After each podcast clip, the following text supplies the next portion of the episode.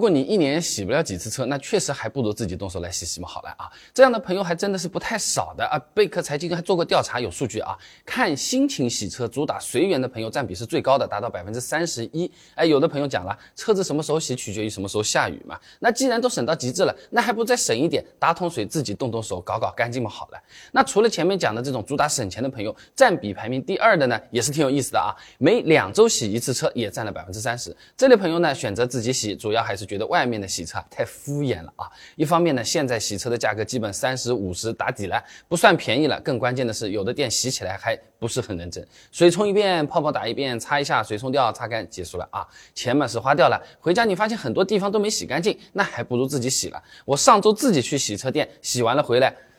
车顶上面根本就没给我搞，我不知道和身高有关系，还是和他当天心情有关系啊？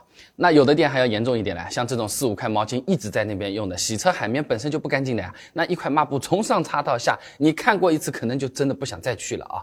别人车上粘过来的泥沙都粘在这个抹布上，再来擦你的车，就相当于把你的车免费的滋滋滋。打磨了一下，尤其是黑色车漆，时间长了会有很难看的太阳纹的啊！而且呢，外面洗车店它为了追求效率用的洗车液也不一定靠谱。如果长期使用偏碱性的洗车液去洗车，会让这个漆面失去光泽的。新车之所以洗完看起来亮亮的，就是因为车漆外面有一层清漆层的嘛。清漆层提前老化的话，漆面看起来就没有那么亮了啊。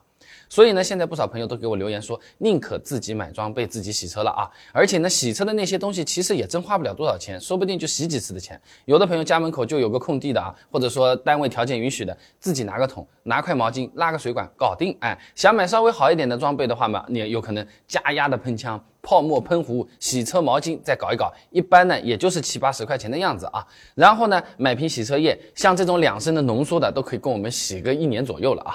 只要这些东西买来不浪费啊，不是像跑步机一样再放在家里吃灰或者是晾衣服的话，那每年洗车的那点钱是完全足够买装备自己动手洗车的啊。